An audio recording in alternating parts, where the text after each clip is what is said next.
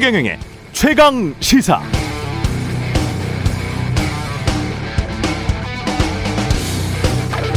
어정쩡한 불쏘시개로 경기 살릴 수 있을까?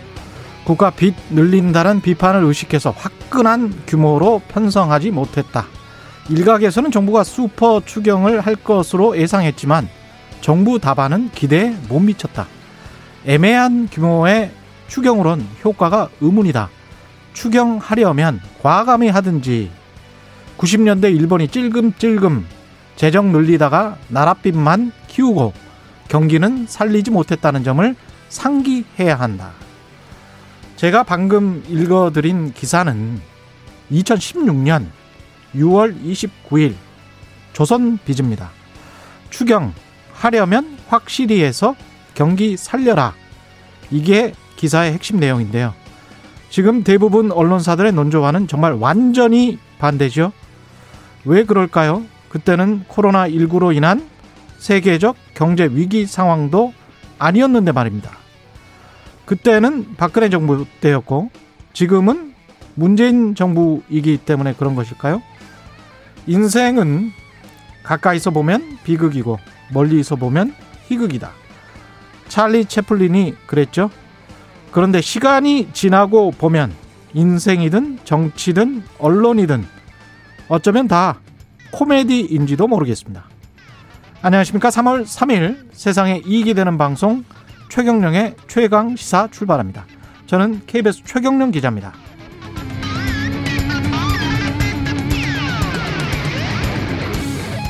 최경련의 최강 시사 유튜브에 검색하시면 실시간 방송 보실 수 있고요. 문자 참여는 짧은 문자 50원, 긴 문자 100원이 드는 샵 9730 무료인 콩 어플에도 의견 보내주시기 바랍니다. 오늘 1부에서는 의원직까지 사퇴한 아, 민주당의 서울시장 후보 단일화 배수혜진 치고 나선 열린민주당 김진애 의원 연결해 보고요.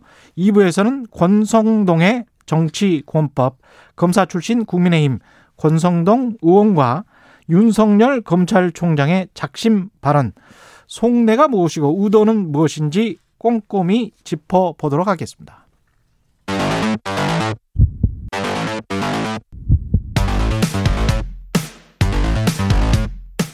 오늘 아침 가장 뜨거운 뉴스. 뉴스 언박싱 자 오늘 아침 가장 뜨거운 뉴스 뉴스 언박싱 시작합니다. 민동기 기자 김민아 시사평론가 나와 있습니다. 안녕하십니까? 안녕하십니까? 예 오늘은 기분 음, 전환을 위해서라도 윤석열 총장으로부터 시작하죠. 맨날 백신부터 시작해서 예 기분이 전환이 될까요? 네. 어떤 어느 어떤 기분에서 어떤 기분으로 전환이 되는 건가요? 어, 그거는 뭐 청취자 분들의 정치적 성향에 따라서 약간 좀 다르실 수 있겠습니다. 윤석열 총장이 예. 검사 생활 27년 만에 처음으로 언론 인터뷰를 했거든요. 예. 어제 국민일보와의 인터뷰에서 음. 중대범죄수사청 설치 추진에 대해서 반대 의사를 밝혔고요. 예. 직을 걸고 막을 수 있는 일이라면 100번이라도 걸겠다. 이렇게 음. 얘기를 했습니다. 그리고 검찰이 밉고 검찰총장이 미워서 추진되는 일을 무슨 재주로 대응을 하겠느냐. 예. 종전까지는 검찰에 박수를 쳐왔는데 근자의 일로 반감을 가졌다면 내가 할 말이 없다 이렇게 얘기를 했는데 음. 어제 이어서 오늘 중앙일보와도 인터뷰를 했거든요. 그렇죠. 근데 오늘 중앙일보 제목은 굉장히 셉니다. 예. 국민 개돼지가 아니다. 중수청은 역사의 후퇴. 이런 제목을 중앙일보가 또 그것도 일면에 달았습니다. 예. 예. 검찰총장이 언론과 인터뷰를 하는 경우는 거의 없죠. 어떻습니까? 굉장히 이례적인 거죠. 예, 그러면서 네. 이제 국민 이야기를 자주 하는데 어떻게 보면 외청장인데 검찰 개혁과 관련해서 이제 적극적으로 반발하고 있는 거죠. 예. 어떻게 네, 봐야 될까요? 이게 뭐 네. 검찰총장이 언론 인터뷰한 게 이례적이다 이렇게 보이는데 음. 일단 뭐 저는 뭐 언론과의 인터뷰는 할 수도 있어야 된다고 봅니다. 왜냐하면 검찰도 그렇죠. 왜냐하면 네. 검찰총장이 무슨 뭐 구중궁궐에 있는 뭐 임금님도 아니고 대통령도 인터뷰하는데 그렇죠. 장관들이 네. 다 자기 견해를 밝히면서 이렇게 뭐 언론 인터뷰할 음. 수 있기 때문에 네. 지금 현안에 대한 어떤 수사에 직접적인 영향을 미치는 게 아니라면 음. 예를 들면 뭐 검찰에 대한 뭐 법무 행정에 대한 뭐 정책이라든지 이런 거에 한해서는 뭐 언론이나 이런 걸 통해서 자기의 의견을 밝히는 거는 가능하다고 생각을 하고요. 그 첫 번째로 이제 그래서 원칙적으로는 그 말도 맞습니다. 그렇죠. 예. 첫 번째로는 그래서 음, 인터뷰를 한 거 자체를 가지고 이제 우리가 뭐 이 가치 판단을 하기는 좀 무리라는 생각이 들고 그렇습니다. 두 번째는 그래서 거기에 대한 정책에 대한 자기 입- 입장을 밝힌 것까지는 좋은데 예. 음, 두 번째는 지금 이제 여당 일각에서 추진하고 있는 이제 그 수사권과 기소권을 분리하는 것에 대해서 음. 이게 검찰이 권력에 대한 수사를 해- 하다 보니까 아 그것이 불편해서 일종의 어 공적인 보복을 하는 거 아니냐라는 취지의 지금 반론을 하고 있거든요. 예. 근데 이거는 음. 예를 들면 저 같은 평론가들이 이렇게 또는 정치권에서 정치적인 논쟁으로 논쟁 과정에서 할 수 있는 일이지만 음. 현재 검찰총장이 지금 입법부에서 그러한 논의를 하고 있는 거에 대해서 배후의 의도를 가지고 예. 이런 식으로 문제 삼는 것은 부적절하다고 저는 생각이 되고요. 예. 그다음에 세 번째로 결론적으로 그래서 이 인터뷰를 왜 한 것이냐에 대해서 이 인터뷰 내용을 쭉 보면은 국민 여론에 호소하기 위한 것입니다. 그, 그렇죠. 그 예. 결국은 국민들이 아까 뭐 직을 뭐 100번을 걸겠다라고도 했다지만 음. 사실은 이 얘기의 핵심은 직을 걸어서 막을 수 있는 것이라면 100번이라도 걸겠지만 음. 그렇게 한다고 막을 수 없는 것이기 때문에 국민들이 관심을 가져줘야 된다. 이 얘기를 한 거거든요. 예. 근데 결론적으로 이러한 그러면 검찰총장이 여론전을 선택한 것이 적절하냐? 이것도 부적절하다고 보는데 예. 다만 이거는 지금까지의 정치적 맥락을 같이 볼 필요가 있는 게 음. 예를 들면은 지난해 이제 굉장히 그 뭐랄까요 이 추미애 장관의 징계 청구라든지 이런 네. 정치적으로 휘말리는 사건들이 계속 이어져 왔고 올해도 사실은 그 이러한 상황을 다시 만들지 않기 위해서 신현수 민정수석의 어떤 그 임명이라든지 이런 이제 좀 이벤트들이 있었지만 음. 이게 다시 또 끊어지는 상황 아니겠습니까? 그래서 네. 검찰 입장에서는 합리적으로 사실은 이 절차에 맞게 의견 음. 제시를 하는 게 필요함에도 불구하고 그게 지금 뭔가 막혀 있다고 생각을 하는 것 같아요. 인터뷰를 보면은. 그래서 이런 점들을 같이 고려해서 볼 때는 결국은 이게 제가 볼 때는 결국 내용에 있어서는 부적절한 인터뷰지만 음. 이것을 둘러싼 정치적 상황을 같이 봐야 이게 종합적으로 이해가 될 것 같다 이런 생각입니다. 전통적으로 보면 검사는 기소로 말하고 기자는 기사로 말한다. 뭐 이렇게 그렇죠. 고수를 해왔잖아요. 네. 그러면서 팩트와 주장을 엄격하게 분리를 해서 우리는 이제 기소는 정확하게 다 팩트이기 때문에 기소로만 말할 것이다. 근데 이거는 이제 윤석열 총장이 말하는 것은 일종의 뭐 어떻게 보더라도 주장인 거는 맞잖아요.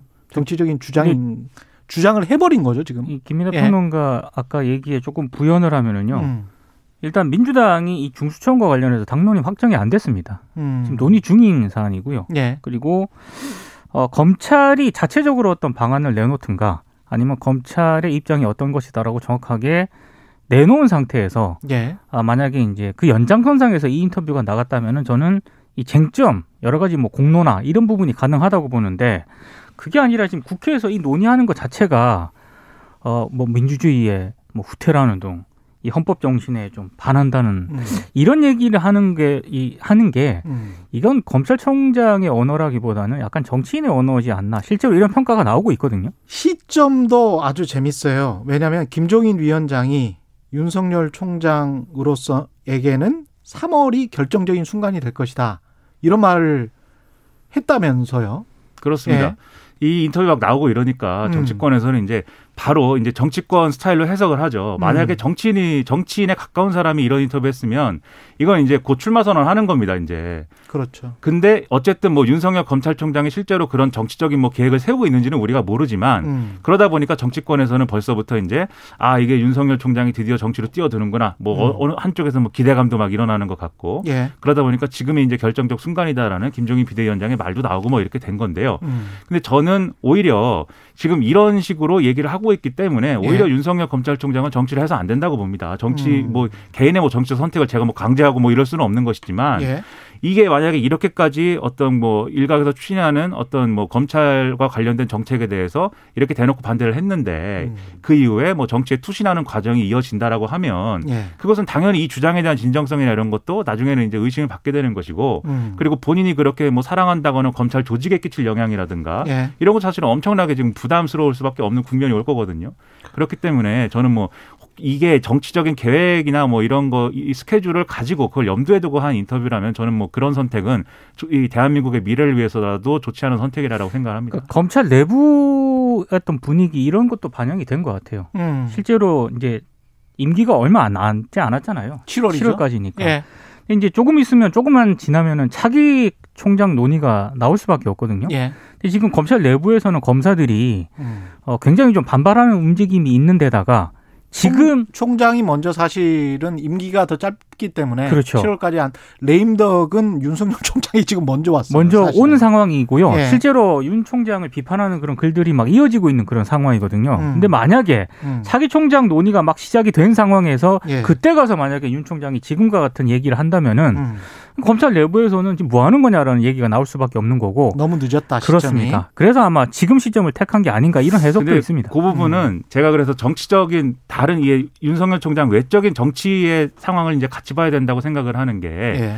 검찰총장이 뭐 대통령도 아니고 레임덕이라고 표현할 것 같으면은 사실은 검찰총장 임기 2년 중에 1년 하고 나면 레임덕입니다 사실. 검- 이게 예. 검찰총장이 모든 이제 검찰 수사를 뭐 예. 하나하나 다 통제하는 것도 아니고 사실 수사팀에서 이제 굴러가는 측면이 있는 거잖아요. 물론 음. 이제 대검이 거기에 대해서 수사 지휘를 하면 따라야 되지만 예. 근데 실질적으로는 어쨌든 간에 검찰총장 직책에 대해서는 1년이 지나면 그다음부터는 이제 실질적으로는 모든 수사에 뭐 이렇게 영향을 미치는 구조는 지금까지는 아니었는데 예. 역으로 말해서 윤석열 총장의 정치적 지위라든지 이런 힘을 사실상 이렇게 키워놓은 게 음. 지난해 그런 지난해 후반기부터 벌어진 부적절한 사건들이었단 말이죠. 오히려 여권이 윤 총장의 힘을 키워놨죠. 그렇죠. 예, 그런 그렇죠? 상황이 예. 됐고 그 연장선에서 지금 이 인터뷰까지 이어진 거기 때문에 음. 이 정치적 맥락을 같이 고려해가지고 지금 상황을 바라봐야 되고 그렇기 때문에 사실 이 윤석열 검찰총장의 어떤 부적절함을 지적하는 거에 더해서 음. 왜 이런 상황까지 지금 와버렸냐에 대해서 지금의 어떤 정치권과 지금 이제 그 중대범죄수사청 이 신설을 추진하는 분들이 한번 돌이켜 봤으면 좋겠어요. 이게 도대체 뭐 하는 건가 그거 봐야 됩니다 우리가. 예, 아주 시점은 절묘했다. 아주 훌륭했다. 예, 그렇게 생각을 하고요. 슬슬 재보선 이야기로 넘어가 보겠습니다. 4월 7일 서울시장 재보궐 선거 대진표가 거의 나와 가고 있는데, 예, 김진애 후보 같은 경우에는 음. 어제 이제 나중에 이제 인터뷰 끝나고 인터뷰를 하시겠지만 예, 어제 의원직 사퇴를 선언을 했습니다. 음, 그러니까 배수의 진을 쳤다라고 언론들이 평가를 하던데요. 이게 왜냐하면 민주당이 이 김진애 후보 입장에서 봤을 때는 성실하게 단일화 협상에 임하지 않고 있다라고 판단을 한 것 같고요. 그래서 어, 3월 8일까지 이제 의원직 사퇴를 해야 되지 않습니까? 음, 어, 이것만 지금 민주당이 바라보고 있다라고 판단을 한 것 같고 예. 그래서 여기에 대한 좀 어떤 반발 성격도 있는 것 같고요. 그래서 뭐 민주당이 시간을 끌면은 단일화 문제는 어느 정도 해결되지 않겠느냐 이렇게는 가지 않을 것이다라는 그런 의지를 밝혔다 이런 평가가 나오고 있습니다. 그렇죠. 예, 긴장감을 확 불어넣어 준 거는 맞는 것 같습니다. 일단 이 더불어민주당 입장에서는 음. 그동안 이제 열린민주당의 이제 김진애 후보를 이제 볼 때는 이렇게 사실은 본 측면이 있다는 거죠. 이 열린민주당이 볼 때는 음. 8일까지 어차피 뭐 어, 후보직을 정리해야 그렇죠. 사퇴를 해야 의원직을 유지할 수 있는 건데 예. 그냥 둬도 되지 않겠는가? 예. 그럼 알아서 사퇴할 것이고 알아서 음. 이제 뭐 선택지에서 없어질 것이니까 그러면 내가 당연히 되겠지. 그렇죠. 뭐, 예. 뭐 그럼 당연히 뭐 원하는 어. 대로 단일화가 되는 것이다. 이렇게 음. 판단한 거 아니냐라는 게 김진애 후보 측의 이제 의심일 것이고 그렇죠. 그렇다라고 한다면 내가 의원직을 사퇴함으로써 음. 어, 의원직 사퇴를 던짐으로써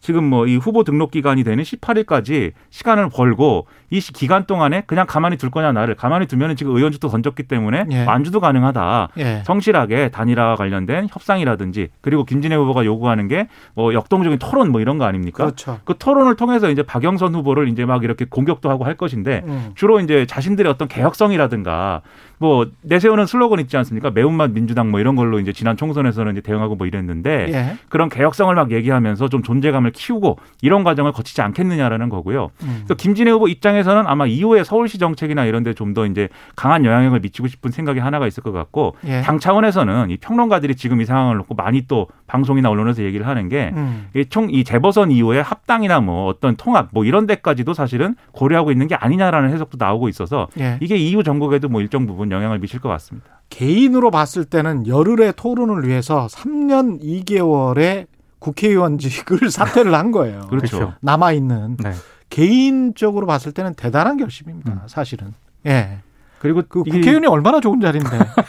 그리고 김진애 의원이 또 표현한 바도 있는데 예. 서울 시민들은 국회의원 김진애보다는 서울시장 김진애를 원하고 있다 이렇게도 음. 이제 말씀하셨는데 예. 이게 또 그런 측면도 있을 것 같아요. 개인의 또 어떤 전문성이라든가 예. 꿈이 국, 국토교통이 국회의원으로서 이제 입법 활동을 하는 것이냐 아니면 그게 어쨌든 어떤 경로든 간에 예. 서울시의 어떤 도시 정책에 영향을 주는 것이냐 이 두 개를 놓고 비교해 봤을 땐 음. 개인의 어떤 성향이란가 이런 것도 뭐 서울시 정책에 영향을 미치는 쪽에 더 가 있는 것이 아닌가라는 생각도 듭니다. 예.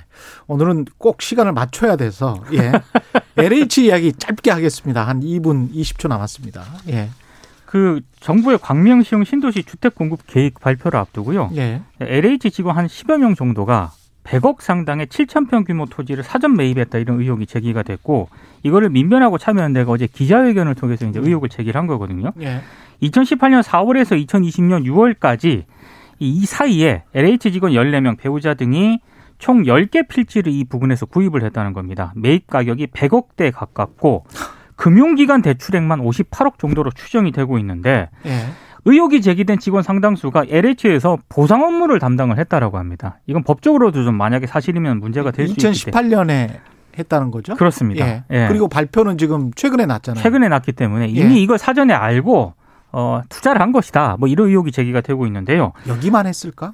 그래서 나오는 얘기가 있습니다. 그래서 나오는 얘기가 예. 이게 지금 일부 토지만 특정해서 확인을 한 거거든요. 이, 이것도 제보 때문에 알게 된 거거든요. 그렇죠. 근데 사실은. 만약에 예. 음. 뭐 임직원 배우자라든가 친인척 명의로 토지를 매입한 경우까지 전부 파악을 한다면은 예. 이게 더 늘어날 수 있다라는 게 민변 참여연대 주장입니다. 그래서 지금 자체 조사해 가지고 감찰하고 그 다음에 나온 거 가지고 이제 검찰 고발하고 뭐 이렇게 가려는 것 같은데 예. 이게 사실은 이거 말씀하신 대로 이 건에만 해당하는 얘기인지 계속 돼온 얘기인지 그리고 음. 심지어는 언제부터 그럼 된 건지 다 찾아내야 될 것 같고요. 예. 뭐 검찰이 수사를 하든 빨리 이거를 뭐 어, 정의를 실현해야지 고양이한테 생선을 맡겨놓고 그렇죠. 계속 이렇게 살아서 되겠습니까? 고양이들을 다 잡아 넣어야 됩니다. LH 같은 경우는 이게 업무를 총괄하는 곳 아니에요. 그렇죠. 예. 예. 그리고 이 본부 하나만이 아니고 각 지역마다 다 있을 텐데 신도시. 그리고 사실 예. 저 같은 사람들 입장에서는 공직사회가 다 의심스러워지는 그런 분위기이기 때문에 예. 그건 꼭 바로 잡아야 됩니다. 예. 이걸로 끝내야 되겠습니다. 네. 뉴스 언박싱 민동기 기자 김민아 평론가였습니다. 고맙습니다. 고맙습니다. KBS 1라디오 최경영의 최강시사 듣고 계신 지금 시각 7시 37분입니다.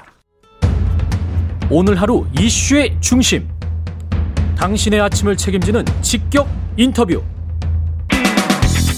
여러분은 지금 KBS 1라디오 최경영의 최강 시사와 함께하고 계십니다. 법률권 단일화 논의가 빠르게 진행되고 있습니다. 어제 열린민주당 서울시장 후보인 김진애 의원이 단일화를 위해 의원직을 사퇴한다고 밝혔는데요. 민주당과 단일화 방식과 시기를 두고 의견이 엇갈리면서 막판 단일화를 이룰 수 있을지 관심이 모아지고 있습니다. 김진애 의원 연결돼 있습니다. 안녕하세요. 네, 안녕하십니까. 김진애 후보로 불러주십시오. 네, 네. 김진애 후보님 네. 의원직을 사퇴하셨습니다. 어, 지난 저 2월 달에 박영선 후보가 좀 늦게 출마를 하면서 경선 일정을 3월 1일로 하는 걸 보고 그때부터 이제 각오를 하고 다 해놨습니다. 아, 뭐 예상대로 예. 네, 예상대로 3월 8일이 의원직 사퇴 기일이니까 그 전에 그냥 후딱 해치우자 이런 얘기를 그동안 단일화 협상 과정에서 해왔기 때문에 예. 그, 그거는 안 되겠다. 그래서 지난주에 사퇴 선언을 할까 하다가 경선이 진행되는 과정에서 조금 그건 보기 안 좋을 것 같아서 경선 끝나고 어저께 사퇴 선언을 한 것입니다. 이게 지금 반드시 이겨야 되겠다는 사퇴 선언인가요? 아니면 어떻게 봐야 될까요? 그러니까 기필코 이겨야 되고 그렇지만 바르게 이겨야 그래야 저 본선에서의 경쟁력이 올라간다. 그러려고 하면은 우리 범민주 진영의 모든 그 지지자들을 어 규합을 해야 되고 또 투표장에 꼭 나오고 싶게 해야 된다. 그러려고 하면은 충분하게 선의를 가지고 해야 되는데 이번에 어 더불어민주당 내의 경선이 상대적으로 좀 밋밋하고 좀, 음. 좀 싱거워서 특히 이 정체성이나 리더십이나 영, 정책 공약에 대한 검증이 상당히 제대로 되지 않은 거로 보입니다. 그렇게, 예. 그렇게 되다 보니까 일방적인 어, 그 승리로 끝나면은 이러면은 그 시민들의 긴장도가 굉장히 떨어지거든요. 그리고 예. 이제 야권에서는 또 굉장히 긴장도가 높게 예측 불허의 어, 이런 단일화를 하고 있기 때문에 이쪽에서도 맞불을 제대로 놔야 된다는 이런 생각을 하고 있습니다.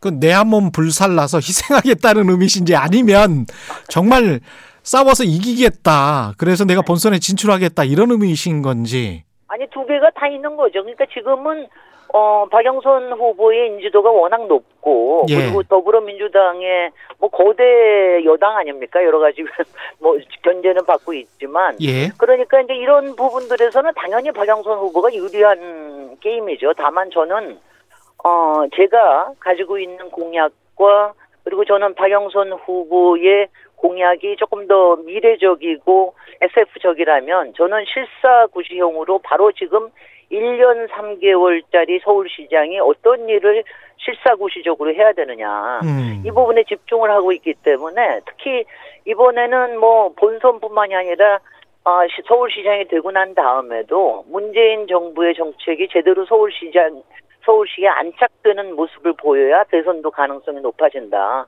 그래서 저 자신이 최적임자라고 제가 평가하고 주변에서도 그런, 평가를 받는 것으로 알고 있습니다. 그러니까 열심히 최선을 다해야죠. 예, 범여권의 단일화 과정이 좀 밋밋하다. 그래서 관심을 좀 더 국민들에게 받아야 되겠다. 그런 생각이신 것 같은데 단일화 방식은 그러면 어떻게 해야 될까요? 어, 저는 그래서, 저기, 제가, 저, 3월 8일부터, 그, 후보 등록일 18일 전까지 약 10일 정도의 여유가 있지 않습니까? 예. 그러니까 이번 주일에 그 방식을, 저, 합의를 해서 다음 주일부터 한 열흘간에 하자. 음. 왜냐하면 예전에 10년 전에 박영선, 박원순 단일화 때, 그때 한 열흘 정도로 해가지고 상당히 성공적인 단일화를 이뤄냈습니다. 예. 그래서 이제 그런 모델을 보고서 하자 이런 생각을 하고 있습니다. 그 3월 8일에 원래 단일화가 끝나야 되는데 국회의원직을 사퇴를 안 하려면 18일까지 하자. 그러면 열을 벌기 위해서 국회의원직 3년을 지금 포기를 하신 거예요. 3년 2개월입니다만 3년 2개월. 제가 국민 국민들께 또 저를 보내주신 당원들께 굉장히 송구스럽습니다만은 예. 그만큼 이번 서울시장 선거가 굉장히 중요하다라는 저의 어, 의지에 의한 결단이라고 봐주십시오. 예. 지금 그 평가 방식은 10년 전에 박원순, 박영선 단일화 방식. 그게 이제 시민평가원단, 배심원단, 선거인단 뭐 이런 거죠?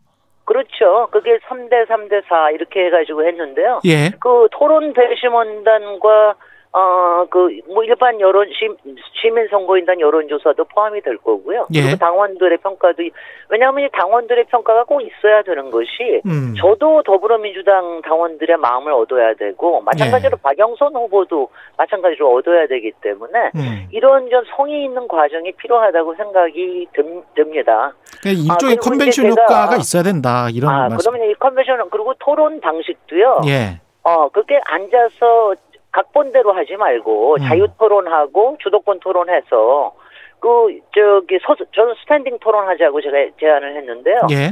그러니까 여성 둘이 정말 이 박영선 후보나 김진애 후보가 뭐 괜찮지 않습니까? 사실 그 모습이 서서 예. 수트로 쫙 빼입고 예. 어 이러고서 하면은 트럼프 바이든 저리 가라 할 정도로 시청률이 폭발할 겁니다. 그러니까 이런 게 필요하다는 저는 얘기입니다. 이렇게 한번 네. 멋지게 좀 해보자.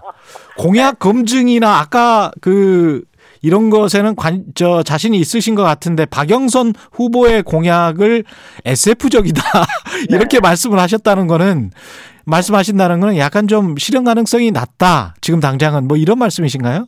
지금 당장 실현 가능성뿐만이 아니라 예. 뭐 향후에도 가령 뭐 무슨 재앙이 와서 지- 지구에 말로가 생기지 않는 한은 불가능한 얘기고요. 뭐 저는 저는 그렇게 SF 영화에서나 나올 수도 있는 그게 항상 재앙을 상정한 거 아닙니까? 예. 그러니까 서울이 그런 거 아니야? 서울은 지금의 땅과 예. 지금의 사람과 지금의 삶과 그다음에 그동안 우리가 많이 갖춰온 어 여러 가지 인프라들을 잘 활용해서 그래서 제가 이번에 대표 공약이 진짜 개발을 하면서 역세권 미드타운을 만들자. 음. 이거는 307개의 지하철역 주변이 예. 제대로 저활용 개발 안 되고 제대로 저활용되기 때문에 여기에다가 제대로 개발을 하면 주택 공급이나 공공임대뿐만이 아니고요.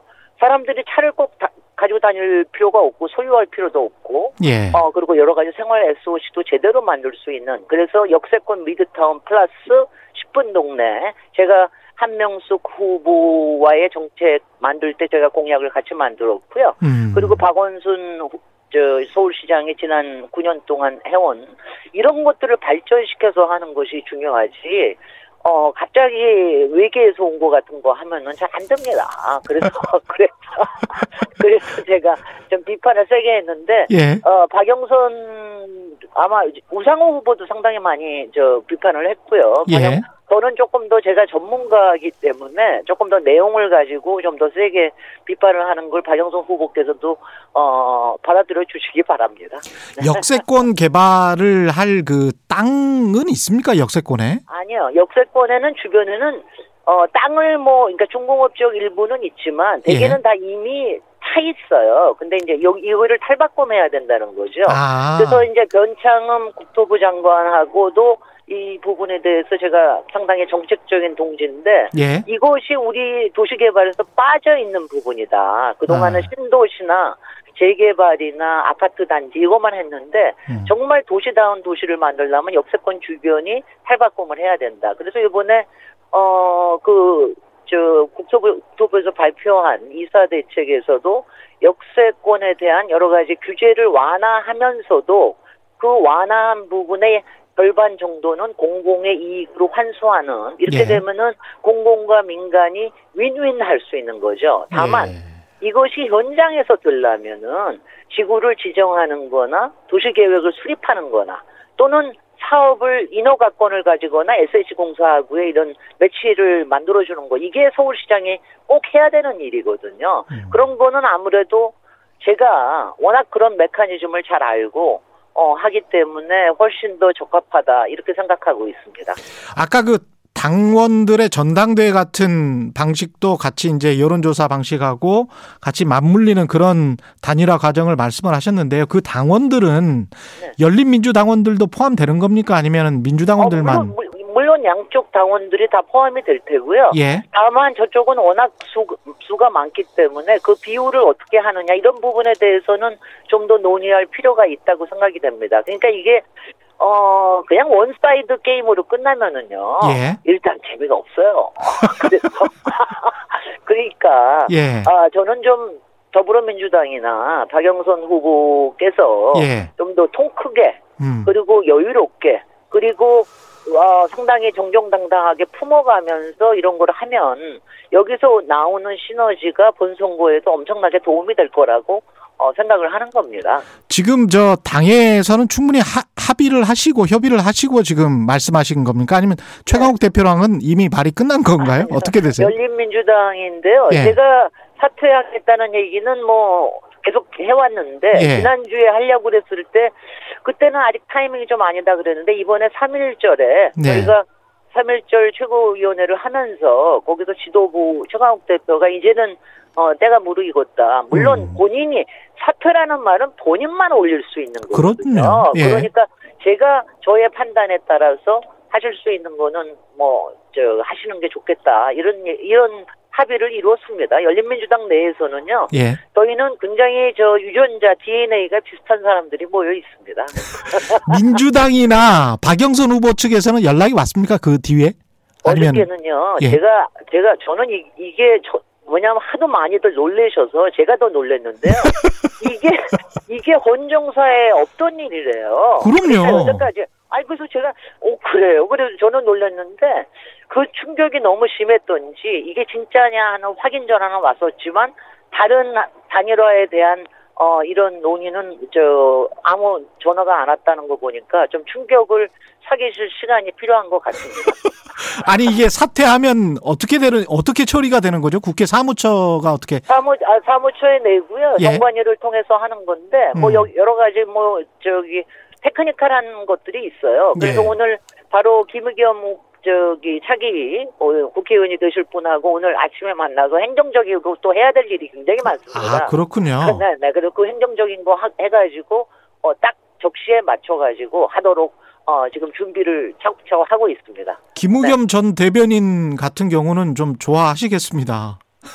어, 많이 축하 전화 받으셨다고 그래서 어저께 예. 그저께 제가 어, 사퇴 선언하기 전날 예. 제가 이제 귀띔을 해드렸죠, 당연히. 놀라실 음. 거니까. 예. 그래서 어, 그래서 저기 많이 어저께 전화 많이 받으셨다고 합니다. 밥을 여러 번 사셔야 될 것 같아요. 김우겸 전 대변인이. 아, 요새 밥을 못 먹는 시대라서 너무 아깝습니다. 이게 이제 아, 저는 그것보다도 예. 김의겸 전 대변인께서 오셔서 지금 열린민주당이 하고 있는 언론 개혁 법안이나 이런 부분에 추진력을 가지고 하실 수 있게 그게 예. 더 중요하다는 생각을 합니다. 저희 열린민주당의 아. 역할이 예. 그런 개혁 개혁 과제를 완수하는 거니까는요. 음. 충분히 그런 부분에 큰 역할을 하실 거라고 저도 기대하고 있습니다. 제가 있는 전 예. 제가 있는 거 보- 제가 국회에서 했던 거는 좀 유쾌하면서도 웃음을 주면서도 뼈를 때리는 역할이 많았는데 예. 김미겸 우리 저기 의원님은 좀 어, 진중하시고 굉장히 예. 품격이 높으시고 하니까 음. 아마 또 또 다른 열린민주당의 모습을 보여줄 수 있을 것 같습니다. 김우겸 전 대변인은 언론 개혁 쪽으로 그러면 만약에 네. 만약에 그 후보님이 안 되면 네. 예? 박영선 후보와 해서 안 되면 그러면 네. 뭐 하실 거예요? 아 저는 원래 할 일이 많은 사람이라는 걸잘 아실 테고요. 예. 아 저는 왜냐하면 저는 열린민주당의 원외가 되는 거니까 원외 열린민주당은 원외에서도 굉장히 많이 활동을 참여를 하거든요. 예. 적어도 적어도 내년 대선이 있을 때까지는 제가 그동안도 쭉 해왔던 것처럼 여러 가지 인플루언서로서의 역할 음. 이런 것들을 뭐 충분히 저는 할 수 있다고 생각을 합니다. 예. 네. 훨씬 더 자유롭게 일할 수 있다 그런 그렇지만- 말씀이신 것 같기도 하네요. 그렇지만 그렇지만 이렇게 끌, 끌어내지 마시고 제가 서울시장이 되는 것이 예. 서울 시민들과 서울시와 아 그리고 대한민국 국민과 문재인 정부를 위해서 베스트라는 거를 꼭 알아주십시오. 그게 최고다. 예. 네. 박영선은 차선 정도다 이렇게 말씀하시는 건가? 아 그거는 제가 평가를 안 하겠습니다. 조종원 의원은 끝까지 가겠다라고 했던 것 같은데 그 막판에 약간 좀 완주사를 번복을 한 것 같습니다. 어떻게 보십니까? 그래서 조종훈 시대전환과 저희하고 해서 8일까지 끝내자. 예. 저희는 그러니까 삼자 단위라는 게 말도 안 되고 음. 그거는 이제 시대전환은 원래부터 더불어 시민당에서부터 출발한 거기 때문에 예. 더불어민주당이나 마찬가지다. 그 다음에 저희는 8, 8일까지는 도저히 끝낼 수가 없다. 음. 그랬기 때문에 그쪽에서 어떤 거를 하시든 간은 그쪽의 선택이니까는요. 예. 저는 조정훈 위원님이 이번에 서울시장 공약으로 가지고 나오신 게 서울시장 공약이라기보다는 국가적인 과제를 가지고 나오셨어요. 주 4일제라든가 1인 가구 배려라든가. 그래서 저는 국회에 남으셔서 그런 국민적, 그런 정책에 대해서 국민적 공감대를 형성하셔서 대선에 필요하시다 그러면 대선에 출마하시는 것도 나쁘지 않다 이런 생각을 합니다. 예.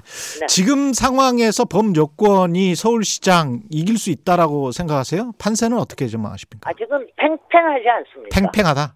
팽팽하니까 이게 예. 중간에 어떤 그 돌발 변수들이 생길지 모르고 예. 어 지금 한 달한 열흘 정도 남았는데 아직 예. 아직 굉장히 많이 남은 겁니다. 예. 그렇기 때문에 어 뭐 하나하나 열과 성을 다, 다해서 임해야 될 것 같습니다. 알겠습니다. 앞으로 또 저 최강 시사 많이 출연해 주시기 바랍니다. 시간도 아무래도 네, 제, 남으실 것 별명이- 같아서. 예. 그러실 거 아니고요. 예. 서울 어, 서울시장이 되면 아, 서울시장 되셔서 또 서울시장이 되면은 처음으로 인터뷰 해드릴게요. 아유, 네, 고맙습니다. 하겠습니다. 열린민주당 김진애 의원이었습니다. 고맙습니다. 잠시 후 2부 권성동의 정치권법 오늘은 직을 걸고 막을 수 있다면 100번이라도 걸겠다. 중수청 정면 반박에 나선 윤석열 검찰총장의 행보 의도 분석해 봅니다. 김한의 눈도 준비되어 있습니다. 잠시 후 뵙겠습니다.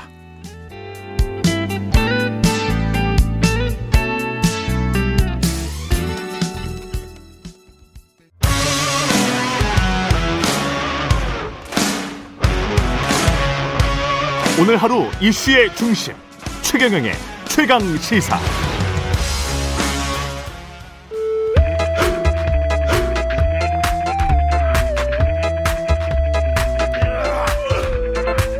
정치 권하는 남자 권성동의 정치 권법. 네, 정치 권하는 남자 권성동의 정치 권법 여의도 정치의 뜨거운 현안들 관록의 사선 국민의힘 권성동 의원과 야당의 눈으로 자세히 들여다보는 시간입니다. 국민의힘 권성동 의원 나오셨습니다. 안녕하십니까? 예, 안녕하세요. 예. 윤석열 총장 이야기부터 할 수밖에 예. 없습니다. 예. 직을 걸고 막을 수 있다면 100번이라도 걸겠다. 검찰 흔드는 정도가 아니라 폐지하는 하려는 시도다. 강하게 반발을 하고 있습니다. 예. 언론 인터뷰도 일단 굉장히 이례적이고요. 현직 검찰총장이 무엇보다 이제 권성동 의원님은 검사 출신이어서 특수검사 출신이어서 예. 상황을 굉장히 잘 아실 것 같아요. 예. 글쎄 뭐 어, 저도 윤석열 예. 총장의 속마음은 예. 뭐가 뭔지 정확하게 알 수가 없고요. 예. 어, 이 사건은 우선 좀 한번 좀 그 본질이 뭔지 한번 좀 봐야 될 것 같습니다. 본질이 뭔가. 예. 예. 결국은 어, 검찰이 대한민국 검찰이 아닌 문재인 정부의 검찰을 포기한 데 대한 정치 보복이다 저는 이렇게 보고 있습니다. 정치 보복에 대한 반발이다. 예. 음. 왜 그러냐면은 어, 금년 1월 1일부터 이제 수사권 조정이 돼 가지고 어, 과거에는 모든 범죄 사건에 대해서 검찰이 수사를 했지만은 이제는 6대 범죄를 제외한 6대 중대 범죄를 제외한 어, 범죄에 대해서는 경찰이 수사를 하게 돼 있거든요. 예. 이런 수사권 조정이 이루어졌어요. 검찰 개혁의 일환으로. 예. 이 수사권 조정을 한 사람이 누구냐면은 어, 조국 전 장관입니다. 음. 그러니까 쉽게 얘기하면은 중대 6대 범 6대 중대 범죄는 검찰이 수사를 하고 예. 나머지 사건은 경찰이 수사를 한다는 것이 수사권 조정의 내용이에요. 예. 그런데 이번에 이제 민주당에서 이 중대 범죄 수사에 대한 검찰이 수사권을 다 뺏어서 음. 중대 범죄 수사청을 만들겠다는 거 아니겠습니까? 예. 그럼 이게 왜 그랬냐 하면은 결국은 조국정 장관에 대한 수사에서부터 시작돼 가지고 울산 시장 선거 부정 사건 음. 등등 살아있는 권력에 대한 수사가 계속 진행되기 때문에 그랬습니다. 음. 그래서 살아있는 권력에 대한 수사를 막기 위해서 예. 어, 추미애 전 장관이 수사 지휘권을 발동해서 어, 윤석열 검찰총장의 수사 지휘권을 박탈을 했잖아요. 예. 그다음에 그게 안 되니까 그다음에 징계 절차에 들어갔잖아요. 예. 효력도 중지시키고 저 권한도 중지시키고. 그래서 그게 또 무산이 되니까 예. 이제 최후의 수단으로 그러면 좋다. 검찰이 갖고 있는 너희들 수사권을 다 뺏어버리겠다. 박탈을 하겠다. 음. 그리고 중대범죄 수사청을 만들겠다. 예. 이렇게 된 거예요. 그런데 음. 검찰이라는 데가 수사권을 갖고 있어야지. 예. 그다음 수사 지휘를 할 수가 있는 것이고 음. 그다음에 경찰이 성취한 사건에 대해서 보안 수사를 할 수 있는 거예요. 예. 근데 중 6대 중대 범죄에 대한 수사권을 다 뺏어 뺏겠다고 하는 거는 결국은 검찰이 존립 근거를 없애겠다는 거예요. 존립 자체를 소위 말해 생존을 생존을 안 시키겠다는 거죠. 그러면 음. 지금 저 국민의힘 입장에서는 예. 이때 중대범죄는 검사들이 계속 수사권을 가지면 예. 나머지는 기존의 어떤 방향 수사 기소권 분리 이쪽으로 가는 거는 찬성하시는 겁니까? 아 그건 찬성을 했죠 우리가 예, 나머지- 조정에 대해서 나머지- 반대를 안 하는 겁니다 지금. 예, 예. 예. 그러니까 각상도 의원도 2018년에 수사 기소권 분리 관련된 법안을 예, 저도 저도 저도 그랬었죠. 수사권 조정 법안을 냈어요. 예, 예. 지금 시행되고 있는 수사권 조정 법안과는 좀 차이가 있지만은 음. 거의 비슷한 내용으로 저도 법안을 제출했었거든요. 예. 그래서 일반 범죄에 대해서는 경찰이 수사를 하고 예. 검찰이 그 경찰 수사 과정이 적법성이라든가 인권 음. 침해에 대해서 감시 감독하는 역할을 해라. 예. 그리고 중대 범죄에 대해서는 검찰이 수사를 음. 해라라는 것이었는데 지금 조국 전 장관이 만들고 이 정부가 만든 이 제도를 예. 시행한 지 이제 한 두 달밖에 안 됐는데 음. 다시 또 제도를 변화시키겠다는 또 거예요. 중수청을 만들 예, 중수청을 만들겠다고 어. 하니까 그러면은 수사권이 없는 검찰은 존재할 이유가 없는 거다. 어. 그러니까 존립과 관련된 문제니까 윤석열 검찰총장이 어 검사들 다 지켜보고 있는 거 아니겠어요. 그러면 핵심은 중대범죄는 놔둬라 이런 거네요. 그렇죠. 예. 예. 그러니까 결국은 어 윤석열 검찰총장 입장에서는 검찰이 존립과 관련된 부분이니까 음. 이번에는 세게 나갈 나갈 수밖에 없는 거죠. 이 시점 가지고 이야기를 해보자면 김종인 위원장도 윤석열 총장에게 3월이 결정적 순간이 될 것이다. 이게 이 발언이 나온 다음에 말씀을 하신 건데 이 의미는 상당히 정치적으로도 들리기는 합니다. 그래서 윤 총장이 이런 발언을 이 3월 초에 했다는 것 이거는 어떤 정치적 행보를 계산한 것 아닌가 어떻게 생각하세요? 저도 뭐 그거 배제하기 어렵다고 봅니다. 아. 우선 이번에 윤석열 총장이 강력하게 반발한 첫 번째 이유는 아, 자기가 평생 몸담아, 몸담아 왔던 음. 아, 검찰 조직을 위해서인 거고요. 그 검찰 조직을 위한다는 얘기는 결국은 대한민국의 민주주의와 법치주의를 제대로 지키겠다는 의지 발로라고 저는 이렇게 보고 있습니다. 예. 두 번째는 만약 어, 자기가 의도하는 민주주의와 법치주의를 지키겠다는 그 어, 의도가 관철이 안 된다 그런다면은 예. 어 이제는 어 정치를 나도 하겠다라는 음. 의사 표현이 아닌가 저는 그렇게 보고 있습니다. 왜 그러냐면은 예. 원래 윤석열이라는 사람은 타고난 검사였지 어 정치인의 DNA를 갖고 있지는 않았었거든요. 예. 그런데 정치에 입문시킨 것이 누구냐면은 정부 여당이에요. 음. 정부 여당 살아있는 권력에 그러니까 소위 말해서 지난 정부의 적폐 수사를 할 때는 윤석열이 대한민국 최고의 검사다, 예. 최고의 검찰이다 예. 이렇게 칭찬했던 게 정부 여당인데 음. 그 살아있는 권력에 대한 수사가 시작되면서 조국 전 장관에 대한 수사가 시작되면서 어 이런 배은망덕한 친구가 있냐 우리가 키워줬더니 칼을 거꾸로 잡고 우리를 향해서 칼을 휘둘러 예. 이렇게 되면서 이제 윤석열 총장을 핍박하기 시작한 거예요. 음. 그 윤석열 총장을 핍박하니까 국민들이 그걸 용납을 합니까?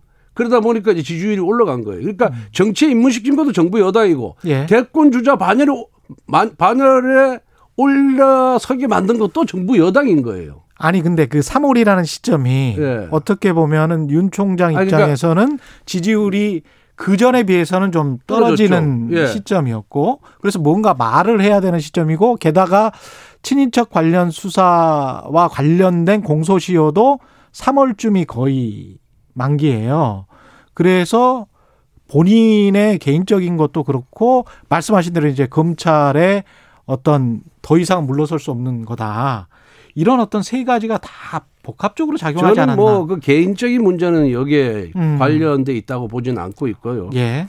아, 기본적으로 이제 지지율이 굉장히 1등으로 가다가 대권 주자 지지율이 1등으로 가다가 그렇죠. 그다음에 문재인 대통령이 연두 기자회견에서 문재인 정부의 검찰총장이다. 예. 그러면서 이제 핍박을 중단을 했어요. 예. 쭉 빠졌잖아요, 거품이. 예. 쭉 빠졌다가 이제 한 15% 정도가 이제 최근 여론조사는 됐는데 그렇죠. 갑자기 예. 중대범죄수사청을 하면서 검찰 수사권을 박탈을 하겠다 음. 하니까 윤, 윤 총장 입장에서 이건 저항할 수밖에 없는 거예요. 국민의힘 입장에서는 윤 총장이 정치를 한다고 나온다면 환영하는 입장입니까?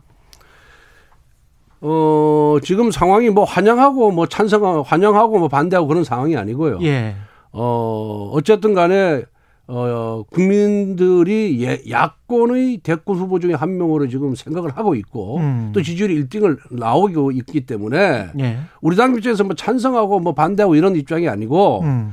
어, 만약에 나온다 그런다면은 음. 야권 후보의 한 명을 우리 당 입장에서는 인정할 수밖에 없다. 인정할 수밖에 없다. 없다. 이렇게 지금 보는 거죠. 그래서 결국은 윤석열 총장이 정치를 하느냐 안 하느냐는 음. 정부 여당의 태도에 달려 있는 것이고 예. 이 중대범죄수사청 이 발족 이 부- 부분도 음. 어, 정부 여당이 아마 한 발 양보할 거라고 저는 봐요. 아. 속도 조절할 거라고 봅니다. 속도 조절 안 하면은 예. 윤석열을만 키워주는 꼴이 되거든요. 아. 그거는 여당도 지금 바라고 있지 않는 그런 상황이기 때문에 아마 속도 조절할 거다 이렇게 저는 생각을 하고 있습니다. 그런 의미에서는 윤석열 총장의 이번 발언이 검찰을 위해서는 굉장히 좋았다 이렇게 보여지네요. 그 시점도 그렇고 아 발언의 그렇죠. 그리고 그렇고. 예. 뭐 윤석열 총장이 만약 자, 자신의 뜻이 관철이 안 되고 음. 사퇴한다 하더라도 지금 당장은 아니라고 보고 있고요. 예. 지금 뭐 월성원전 1호기 경제적 평가 관련해 가지고 음. 지금 청와대 권력에 대한 수사가 지금 진행되고 있지 않습니까? 예. 어느 정도 그런 관련 어, 정치 관련 수사가 마무리되는 시점이 아마 사퇴 시점이 아닐까 저는 그렇게 조심스럽게 예상을 해봅니다. 예, 청와대는 국회를 존중해서 정해진 절차에 따라 차분히 의견을 개진해야 된다 이런 발언을 했는데 관련해서 국회를 그러니까 존중하지 않았다. 차분히 의견을 개진하지 않았다.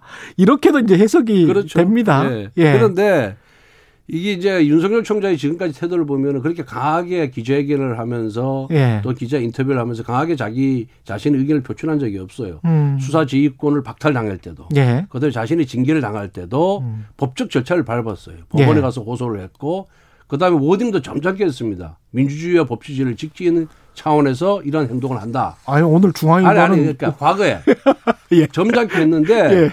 이번 사안은 예. 수사권을 박탈한다 그러니까 예. 이건 검찰 제도를 없애겠다는 거 아닙니까? 형해시키겠다는 거 아니에요. 그렇죠. 예. 그리고 이걸 이제 보복하겠다는 거 아니에요. 음. 그러니까 이건 도저히 참을 수가 없다 하니까 이번에는 굉장히 강한 어, 강한 어조로 또 음. 강한 워딩으로 자신의 의사를 표출을 한 겁니다. 이 만약에 안철수 후보가 서울시장 후보가 돼서 서울시장이 되고요.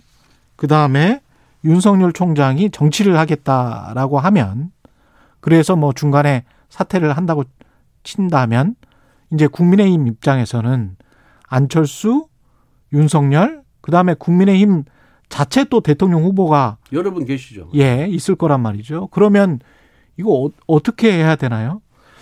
뭐 안철수가 안철수 대표가 서울시장 후보가 돼서 서울시장이 당선이 된다 그런다면 본인은 대권 도전 안 하겠다 그랬고 예. 또- 아니 근데 마음이 바뀌실지. 아이, 그럼 뭐 전혀 여러 차례 공헌을 했기 때문에 정치인이 국민을 상대로 예. 여러 차례 벌써 어, 대권 도전 안 하겠다 이번에 대권 도전 음. 안 하겠다고 발표를 했기 때문에 음. 어, 그거를 뭐 변심을 해서 대권 도전 한다 그런다면은 예. 아마 국민들의 안철수 대표에 대한 지지는 거의 없어질 거다. 음. 저는 그렇게 보고 있습니다. 그래서 예. 안철수 대표는 대권 후보에서 제외를 하는 게 맞고요. 예.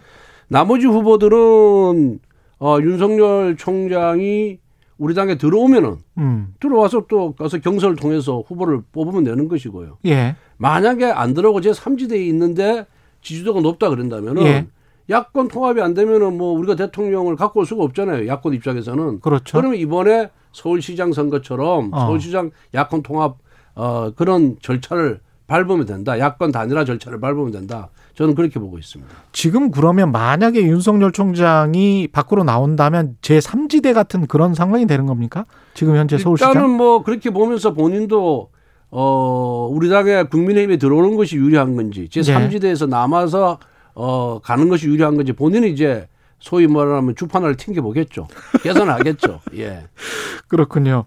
오늘 윤석열 총장이 대구 고검을 방문을 해요. 그러면 어떤 메시지를 또 내놓을 것 같은데 어떤 메시지를 내놓을 것 같습니까? 저는 윤석열 총장의 지금까지 태도를 봐서 특별한 메시지는 내놓지 않을 이제 것이다. 끝났다? 왜? 왜냐하면은 어 이제 어제 모 언론을 통해서 인터뷰를 통해서 벌써 자기 스스로 메시지를 냈고요. 국민일보 했고 예. 중앙일보 예, 했고 오늘 또. 중앙일보 통해서 냈잖아요. 예. 어 그런데 뭐 거기 가가지고 거기는 그야말로 기관 방문하는 곳인데 음. 검찰을 정치 한복판으로 어 만약에 거기서 또 정치적 발언을 하게 되면은 정치 한복판으로 몰아 아, 넣는 것이 돼서 음. 아. 윤석열 총장의 지금까지의 태도에 비춰봐서는 어, 특별한 언급을 하지 않을 것이다 그렇게 보고 있습니다. 근데 이프로스 검사 내부 그 네. 정보망 있지 않습니까? 네, 예, 거기에서 예. 이제 검사들이 굉장히 좀 날린 것 같은데 굉장히 격앙돼 있죠. 예, 격앙돼 있는데 그런 상황에서 잘못 비춰지면 이게 기득권 수호처럼 비춰질 수 있잖아요. 그러면서 역풍이 불 가능성도 있는데 어떻게 생각하십니까?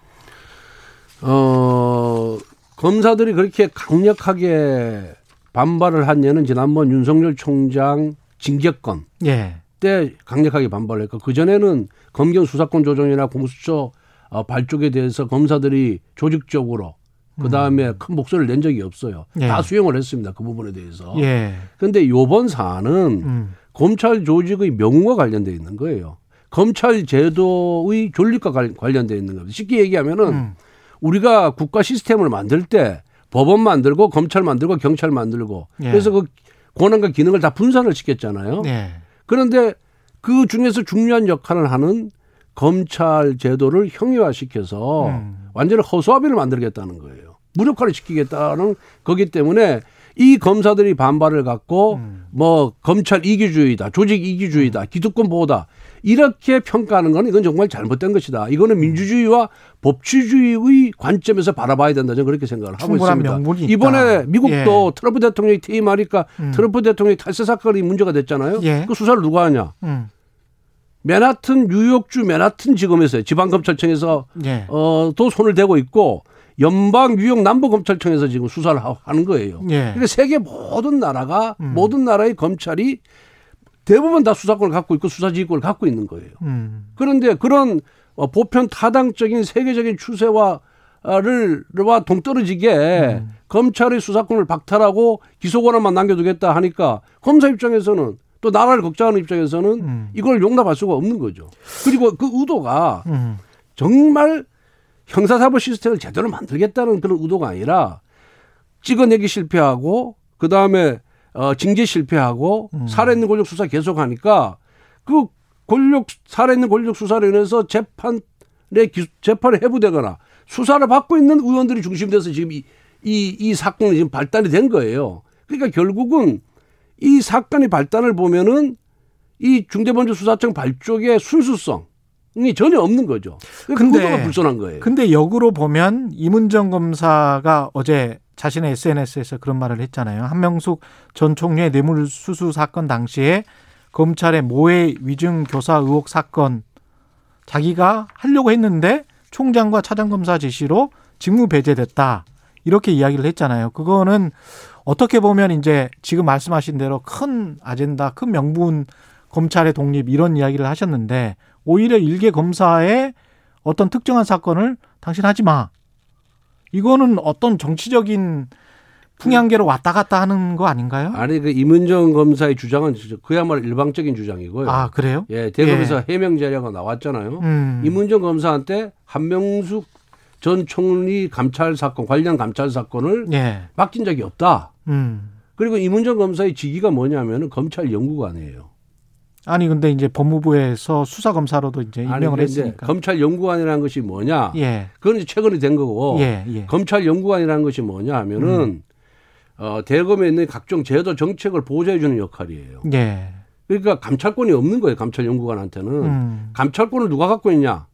감찰 대검 감찰부 내에 감찰 1과장, 2과장, 3과장, 1, 3과장만 갖고 있는 거예요. 음. 그건 감찰 연구관 1, 3 감찰 1과나 3과에 소속된 검사가 아니라 예. 감찰부 대검 총장 직속에 돼 있는 보좌하는 역할 기능을 하고 있어요. 그래서 감찰 권한이 없는 사람이 마치 감찰 권한이 있는 것처럼 자기가 어 하려 그랬는데 못하게 못하겠다는 주장 자체가 음. 어불성설이죠. 아니 일개 이제 수사 검사로 또 발령을 받았으니까 수사 검사를 발령을 받아도 아. 예. 수사 검사를 발령을 받아도 그 사건을 배당을 해야 아. 수사를 할 수 있는 겁니다. 예. 검사라고 해서 아무 사건 다 할 수 있는 게 아니거든요. 근데 그런 어떤 진정이 들어오거나 이 예. 사건을 자기한테 배당을 해야지 비로소 내, 내가 이 사건에 대해서 수사 권한이 생기는 겁니다. 감찰 권한이 생기는 거예요. 그러면 사건 배당을 안 해준다는 거는 조금 좀 아니, 그러니까 이상하지 않습니까? 감찰 3과에 배당을 했다니까요. 이문정 음. 감찰 연구관한테 배당을 한 게 아니라 예. 감찰 3과에 배당했어요. 한마디로 얘기하면은 예. 가짜 뉴스에 이문정이 만든 가짜 뉴스가 그 지금 그 내용입니다. 그렇군요. 예. 시간이 별로 없어서 예. 보궐선거 이야기를 짧게 하죠. 예. 그 일단 국민의힘 후보하고 안철수 후보 간에 어떻게 정해져야 되나요? 2번이냐 4번이냐의 문제도 있고 그다음에 여론 조사냐 다른 조 다른 방식을 차용하느냐 이런 문제도 있고 일단 여론 조사로 100% 여론 조사로 하기로 이미 뭐 묵시적으로 합의된 거나 마찬가지예요. 그래요? 예, 예. 김근식 비전 전략실장은 딴소리 아, 하던데 그건 뭐. 다른 방법을 할 방법이 없죠. 그거는. 예. 또 혼란만 아니 우리 당 후보를 뽑는데도 100% 시민 여론조사를 했는데 그니까요, 그니까요. 그와 예. 다른 방식을 도입하겠다는 발상 자체가 오히려 불신과 혼란만 저는 가중시킨다 이렇게 아, 보고 있고요. 김근식 실장하고는 좀 다른 예. 말씀이시네. 예. 그래서 그거는 뭐 100% 시민 여론조사로 가야 된다는 맞습니까? 게 맞고 예. 어 우리 당의 입장에서는 음. 어, 야권 단일 후보가 되면은 그래도 제1야당인 예. 국민의힘 국민의힘 후보 기호 2번 후보로 나가는 것이 저는 맞다라고 생각을 하고 있습니다. 기호 2번으로 예. 하는 게 맞다. 예. 마지막으로 민주당 그다음에 특히 이제 김진애 열린민주당 예. 후보 저기 저 의원직 사퇴해버렸습니다. 그래서 약간 좀 그쪽은 어, 뭐랄까요 분위기가 다시 사는 것 같은 그런 느낌인데 어떻게 보십니까? 그래서 이제 국민의힘과 국민의당은 약간 성격이 다르지 않습니까? 하나는 예. 보수, 하나는 중도고 이래서 예, 이 다- 둘이 단일화됐을 때는 시너지 효과가 있다고 보는데 예, 일반 국민들 입장에서는 민주당이나 열린민주당이나 자 초록이 동색이라 보고 있거든요. 예. 그래서 이 두 당이 합친다고 무슨 시너지 효과가 있겠느냐 음. 저는 그렇게 보고 있고 음. 그래서 김진애 뭐 열린민주당 후보가 계속 뭐 여권 후보 단일화하자 단일화하자고 이렇게 주장을 하고 있는데 예, 그 뭐 파장이 그렇게 크지 않으리라 이런 생각을 하고 있고 예. 김진애 의원 주장에 대해서도 저도 고개를 좀 갸우뚱하고 있습니다. 그 좋은 국회의원직을 예 사퇴하시고 그래서 무슨 의도인지 잘 모르겠어요. 알겠습니다. 말씀 감사하고요. 정치 권하는 남자 권성동의 정치권법 국민의힘 김, 권성동 의원이었습니다. 고맙습니다. 예, 감사합니다. 예. 공정, 공익, 그리고 균형. 한 발짝 더 들어간다.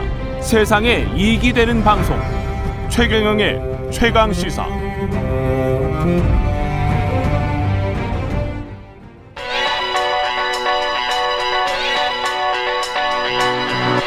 최강 시사 김한의 눈.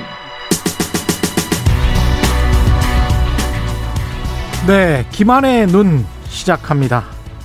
재난지원금 이야기 네, 오늘 합니까? 재난지원금 얘기입니다. 예. 재난지원금 이야기 뭐 특별한 게 없을 것 같은데 또 아주 또 새로운 시각으로 뭔가를 바라보고 있습니까? 뭐 예. 지원 대상과 음. 이 재난지원금을 주는 방식에 대한 결국 이제 문제인데요. 예. 이번이 4차입니다. 예. 이번이 이제 19조 5천억 원 규모고 음. 내일 아마 국회에 제출이 될 텐데 이 재난 지원금 이런 거 아니겠습니까? 재난 국면에서 어쩔 수 없이 소득 감소가 발생한 사람들이 그렇죠. 있는데 예. 그게 이제 뭐 행정적인 조치 때문이든 아니면 여러 가지 다른 이유 때문이든 음. 이 부분에 대해서 정부가 긴급하게 이제 지원을 해 주는 건데 천재지변이에요. 홍수 그렇죠. 나서 네. 홍수 나서 지원해 주는 거하고 똑같아요. 네, 난민들에게. 그렇습니다. 예. 그런 상황인데 이제 거기서도 소외되는 사람들이 있다 라고 한다면 음. 이번이 뭐 1차라고 한다면 예. 어, 선정 방식이나 이런 거에서 조금 뭐 미흡, 미흡한 점이 어쩔 수 없이 있으니까 음. 이렇게 이해할 수 있는데 이번이 4차인데도 이 방식이 개선되지 않는다면 이거는 이제 좀 문제다. 문제가 있는 게 아닌가. 그러니까 지금 말씀하신 거 들어보니까 1차, 2차, 3차, 이번 4차에서도 그렇죠. 사각지대가 있었다. 그런 네네. 말씀이네. 그러니까 대표적인 것이 이제 농민들인데요. 예. 네, 농민들 같은 경우에는 지금 뭐 이제 농성에 돌입을 했습니다. 이제 재난지원금에서 소외된 거에서 뭐 지역 지역별로 다 지금 이제 농성장에 차려져 있을 정도인데요. 예. 4차 재난지원금에 이제 직접 지원 대상에 농업 농업 어 농업인들이 빠졌습니다. 어. 뭐 이- 이들은 어떻게 얘기를 하냐면 예. 꽃집은 음. 재난지원금을 받는데 꽃을 생산해서 꽃집에 공급하는 화훼 농가는 재난지원금 대상이 아니라는 거예요. 아, 매출이 그쪽도 감소했으면 우리도 감소했을 거 아니냐. 그렇죠. 당연하죠. 예. 재난 시기에는 소득 예. 감소가 누구를 피해가지 않습니다. 딱 어. 한 사람만 피해가죠. 자산가들. 네. 를 제외하면 소득 감소는 보편적인데 예. 어. 이 재난 지원금의 대상은 여전히 선별적이다 보니까 예. 지금 이제 이 문장에 그대로 들어 있는데 그러니까 예를 들면 이런 거죠. 유흥업소는 지원급 지급 대상입니다. 음. 왜냐하면 정부가 행정 조치를 했기 때문에 예. 영업을 못 했죠. 근데 거기에 안주용 예를 들면 수박을 공급하는 업체 농민이 있다라고 치면 음. 이 농민은 지원 대상에서 제외가 되는 거예요. 아, 근데 그 문득 그런 생각이 드는데요. 네. 식품 같은 경우는 네. 뭐 배달을 통해서도 아니면 마트를 안 간다고 하더라도 다른 온라인 마케팅을 통해서도 많이 사 먹지 않나. 그래서 매출 감소가 그렇게 심하게 됐을까 그런 생각이 문득 듭니다. 뭐그 그 부분과 관련한 내용이 중요한데요. 이번에 예. 사 4차라고 하면 바로 그 부분에 대해서 소득을 어떻게 파악할 건지 음. 이 부분에 대한 정부 차원의 인프라가 있었어야 된다는 거죠. 아. 근데 이제 그거가 없이 예를 예. 들면 어 언론이 좀 focusing을 더 두는 곳 아니면 어그 능히 그러려니 생각되는 어떤 곳 음. 예. 이런 곳들에 이제 재화 지, 재화가 집중이 되고 예. 실제로 이게 어 소득 감소가 어떤 영향성이 있는 건지 아. 이런 부분에서 지금 이제 이게 딱 제가 찾아보니까 1차에서 4차까지 오는데 1년이 걸렸더라고요. 그렇죠. 근데 1차 때 이런 얘기를 했습니다. 어, 지금은 당장 소득 파악이 안 된다. 음. 그러니까 누가 더 어렵고 그렇죠. 누가 더덜 어려운지 구별이 안 되기 때문에 시간이 네. 좀 필요하다라고 했는데 1년이 지났는데 여전히 정부 행정 체계에서 이 소득 파악 인프라가 갖춰져 가고 있는가 예. 이 부분에서 지금 문제 제기가 있는 겁니다. 실제로 얼마나 농민들이 어려운지 이 확인이 됩니까? 뭐 그 부분은 관련해서 지금 제일 정부 입장에서도 조금 곤혹스러운 게 농민들과 음. 일용직 같은 경우에는 소득 신고가 상대적으로 부진, 그러니까 원활하지가 않기 때문에 예. 파악이 어렵다라는 거예요. 근데 네. 올해 1년을 보면 일단 코로나19의 대확산이 있었죠. 음. 그리고 여러 가지 기후 문제, 뭐 흉작 이런 게 있었습니다. 예. 그래서 가장 이제 말하자면 큰 어, 시장 중에 하나인 학교 급식이 이루어지지 않았고요. 아. 네, 뭐. 이런 부분들이 이제 반복이 되는데 아, 급식 시장이 다 죽었구나. 네. 예. 그렇다라고 하면 이제 음. 사- 그 소상공인이나 자영업자들이 어려운 것처럼 농민들도 당연히 이제 활, 활로라든지 이런 것들을 개척하기가 이제 쉽지 않았을 거라는 거가 이제 짐작이 되는데 그러네요. 그래서 농민 단체들은 뭐라고 얘기를 하냐면 음. 아예 정책 대상에서 자기네들이 배제되고 있다는 거예요. 아. 그러니까 지난 1년 동안 그래서 제가 언론 보도들을 쭉 제목으로 검색을 해 보니까 예. 소상공인이나 자영업의 이제 매출 부진을 우려하는 기사는 뭐 거의 수만 건에 달한다고 할 정도로 많은데 예. 이 농민들의 문제를 직시한 기사는 거의 없다시피 할 정도로 그러니까 예를 들면 지역 언론들 중심으로만 그러네요. 어, 나오고 어. 중앙에서는 거의 이런 시각이 이제 없었던 거죠. 음. 그렇다 보니까 지난해 이제 학교 급식 매출이 64%가 줄었다고 해요. 음. 그러니까 그- 그 원자재를 납품하는 매출이 예. 그리고 이제 농촌 관광 매출이 44.9% 이상 감소했다. 이게 주장이 아니라 정부 발표 자료에 있습니다. 어. 그럼에도 불구하고 예. 이 농민들에 대한 이제 지원이 어 정책당에서 이제 그 배제된 이런 상황입니다. 농민들이 직접적으로 목소리를 내야 되겠습니다. 이거는. 예, 그래서 어제 이제 뭐 이낙연 민주당 예. 대표 의원실 방문도 하고 농민단체들이 어 이제 재난지원금 관련된 그러니까 이게 결국엔 아까 소득 파악 인프라도 말씀드렸지만 농민이라고 하는 집단을 정책 정치권에서 정책에서 어떻게 바라보느냐 이 시각의 문제이기도 하거든요. 예. 근데 이게 당연히 뭐 한국 사회가 굉장히 중앙 집중적인 사회이기 때문에 음. 중앙에서 보이지 않으면 없는 문제가 되어버리는 이런 상황이 되는데 그렇죠. 그렇죠. 여기에 선별 지급의 기준까지 음. 도입이 되니까 홍남기 경제부총리가 1차 재난지원금을 지급할 때 딱 1년 전입니다. 2020년 예. 3월 달에 왜 재난지원금을 지급해야 되는지 를 스스로 밝힌 적이 있어요. 음. 그때 했던 7가지 원칙이 있습니다. 예. 근데 그 일곱 가지 원칙 원칙에 농민은 포함이 되지 않는 것인가? 어. 뭐 이런 부분에서 제가 이제 다시 읽어보면 예. 굉장히 좀 이번에도 뭐 굉장히 뭐 얼마를 편성할 거냐 이런 거를 두고 입시름이 길었는데 예. 사실 지원 대상과 지원 방식 그리고 지원 시기에 있어서 좀 적절한 판단이 이루어졌는가 이런 부분에서 여전히 좀 회의적인 부분이 있습니다. 관련 부처 농식품부 장관은 여기에 관해서 뭐라고 합니까? 아직 뭐 언론상에는 한 마디 등장한 적이 없는데요. 아, 그래요? 네.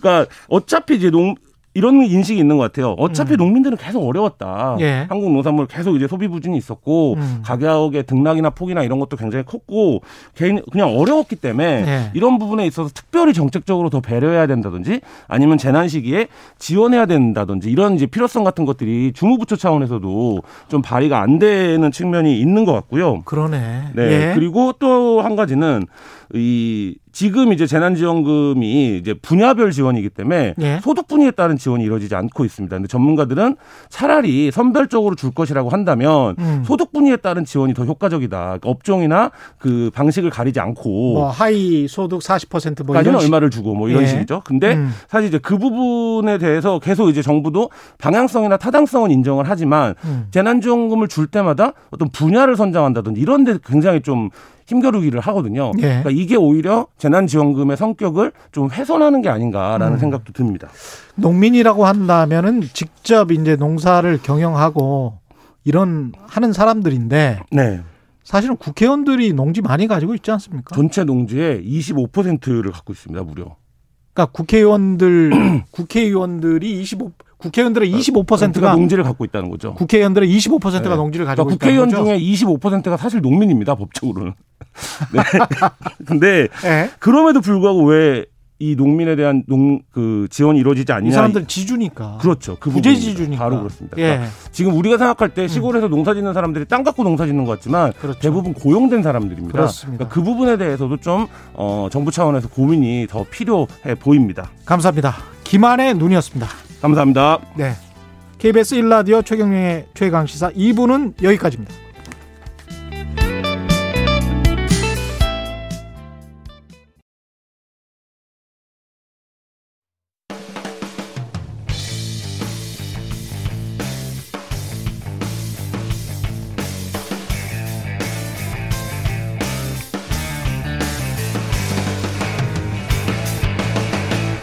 최경영의 최강 시사.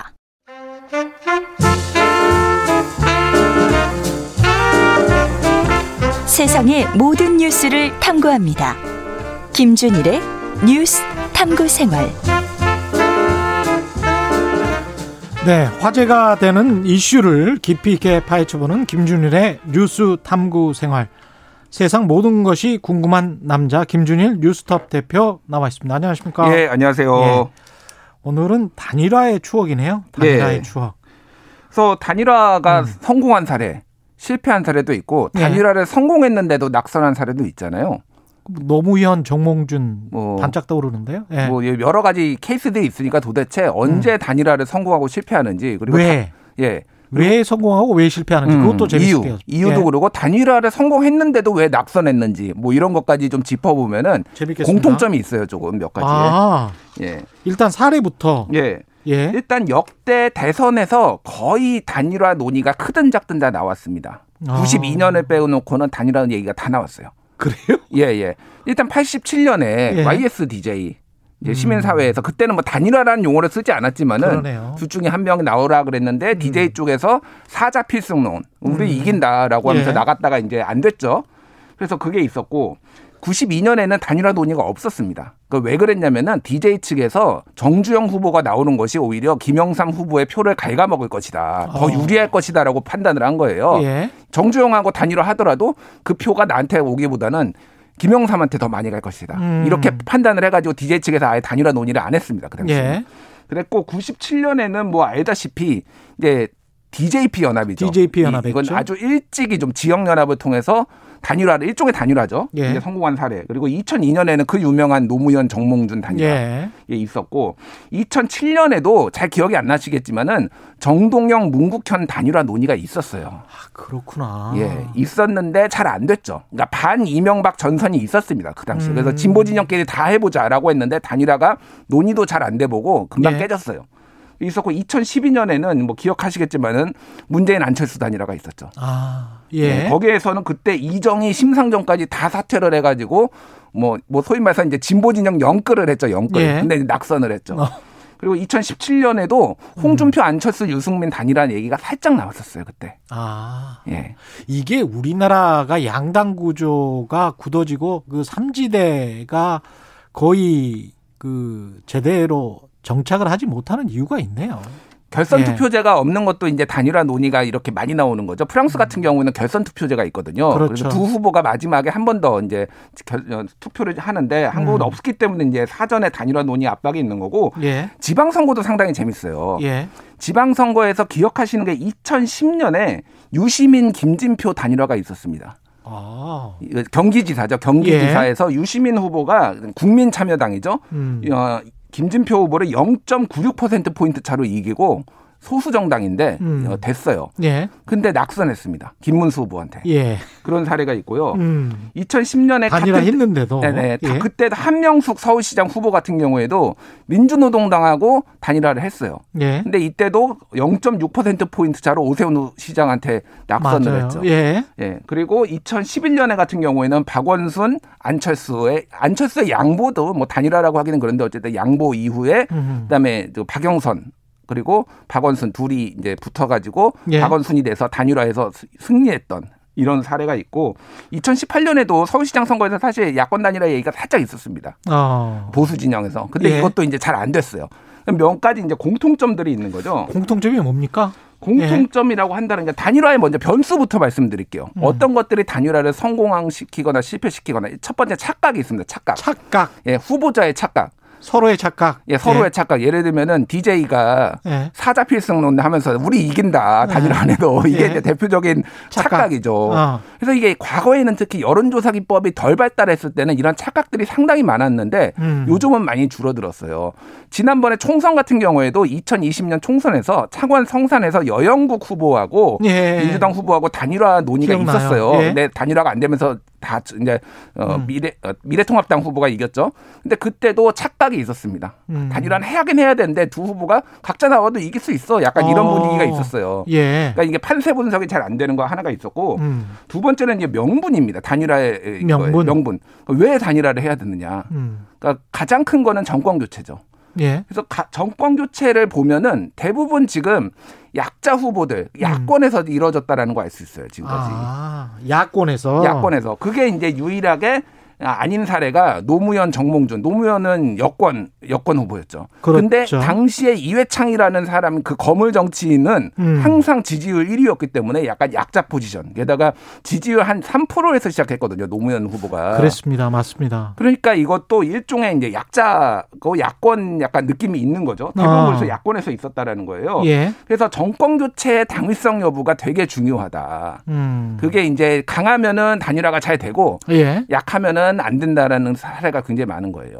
지금에도 함의가 좀 있네요. 음. 예. 명분 그 다음에는 뭐죠? 어떤 보, 상 문제가 있어요. 보상. 보상? 자 단일화를 하면 한 명은 어쨌든 지거나 양보를 하거나 뭐 이렇게 되잖아요. 음. 예. 보상을 무엇을 받을 것인가 문제가 있어요. 그렇죠. 예, 그래서 지지율이 비슷한 후보끼리는 음. 단일화가 잘 안 되고 깨지는 이유가 거기에 있습니다. 그렇죠. 아니면 시너지 효과가 안 나는 이유가 보상을 예. 줄게 없는데 내가 짱 해야 되는데. DJP 예. 같은 경우가 지지율 격차가 많이 나면은 한쪽이 어차피 안 되잖아요. 음. 그러니까 단일화를 해가지고 뭔가 소위 말해서 떡고물이라도 얻어먹자. 총리만 하자. 네, 총리하자. 뭐 이런 식의 이제 협상 같은 것이 가- 한데 제일 안 되는 게 2012년에 노무현 아니 아니 문재인 어, 안철수 아. 그 단일화 룰을 가지고 엄청 지루하게 싸웠어요. 이게 적합도로 할 것이냐 뭐로 할 것이냐 하면서 굉장히 강하게 싸워가지고 그게 그때는 엇비슷했으니까. 엇비슷했으니까.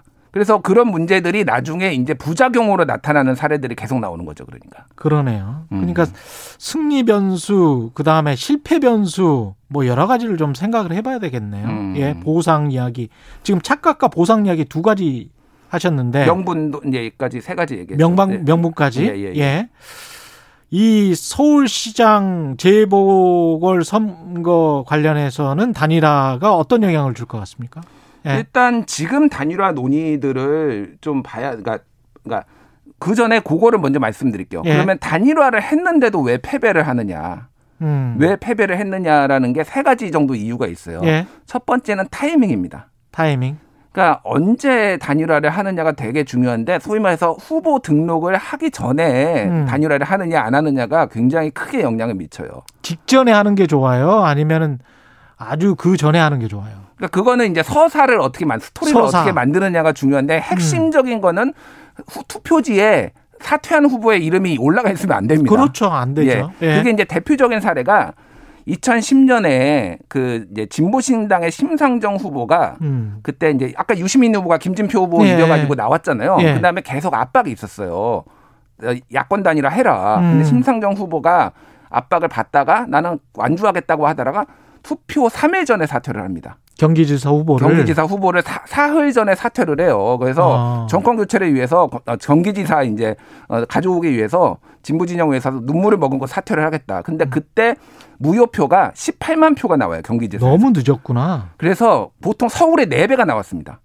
그래서 심상정을 찍은 사람이 나 이거 못 받아들이겠다. 18만 표면 18만 표면 예, 어마어마한 어마어마한 그때 예. 당시에 서울에 4배가 나왔어요. 음. 이거는 명백하게 그 심상정 후보를 지지하는 사람들이 이 지지 지지자 이전이 안 된 거예요. 아. 그래서 지금 3월 18일이 지금 후보 마감 등록 마감일이거든요. 예. 단일화를 하려면 그 전에 해야 됩니다. 만약에 그 이후에 해가지고 이를테면 뭐 안철수 대 뭐 국민의힘 후보가 나온다든지 뭐 김진애 대 뭐 이렇게 다 나와버리면은 사람들이 음. 혼선을 겪을 가능성 그리고 지지자들이 마음이 흔들리는 거죠. 단일화 후보를 찍을까? 어, 우리 내가 진짜 좋아하는 후보가 있네라고 하면서 이제 무효를 하거나 뭐 이렇게 이런 가능성이 있기 때문에 타이밍이 매우 중요하다. 이게 억지로 하는 것 같은 게 아니고 서로를 축하해 주면서 정말 시너지를 내야 되는 게 중요하군요. 시너지를 내는 게 중요해요. 예. 음. 그래서 그 이제 그 2010년 얘기를 좀 하자면은 보상 문제가 왜 중요했냐면은 당시에 진보신당에서 서울에서 노회찬 후보가 나왔었잖아요. 그리고 예. 경기에서 그